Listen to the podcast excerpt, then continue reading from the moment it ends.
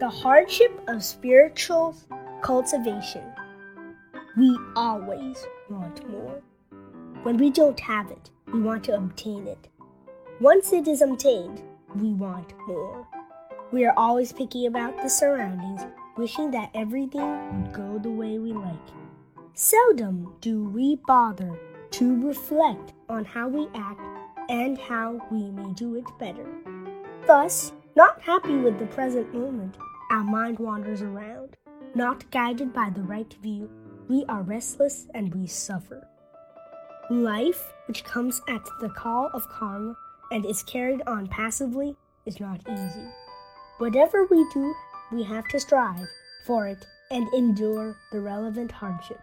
Students have to work hard for the study, entrepreneurs have to work hard to start a business, farmers have to work hard in their field.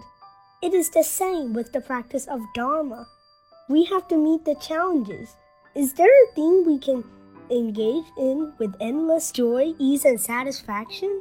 The answer may be yes, but only in our imaginations. We mustn't live for transient pleasure, which only brings us more and more pain.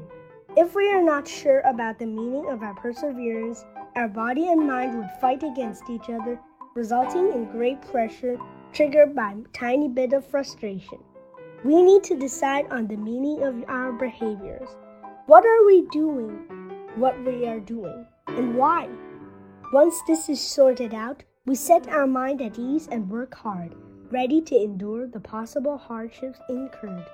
Joy will come when we don't speculate on it for the present moment. The world won't go around the way we imagine.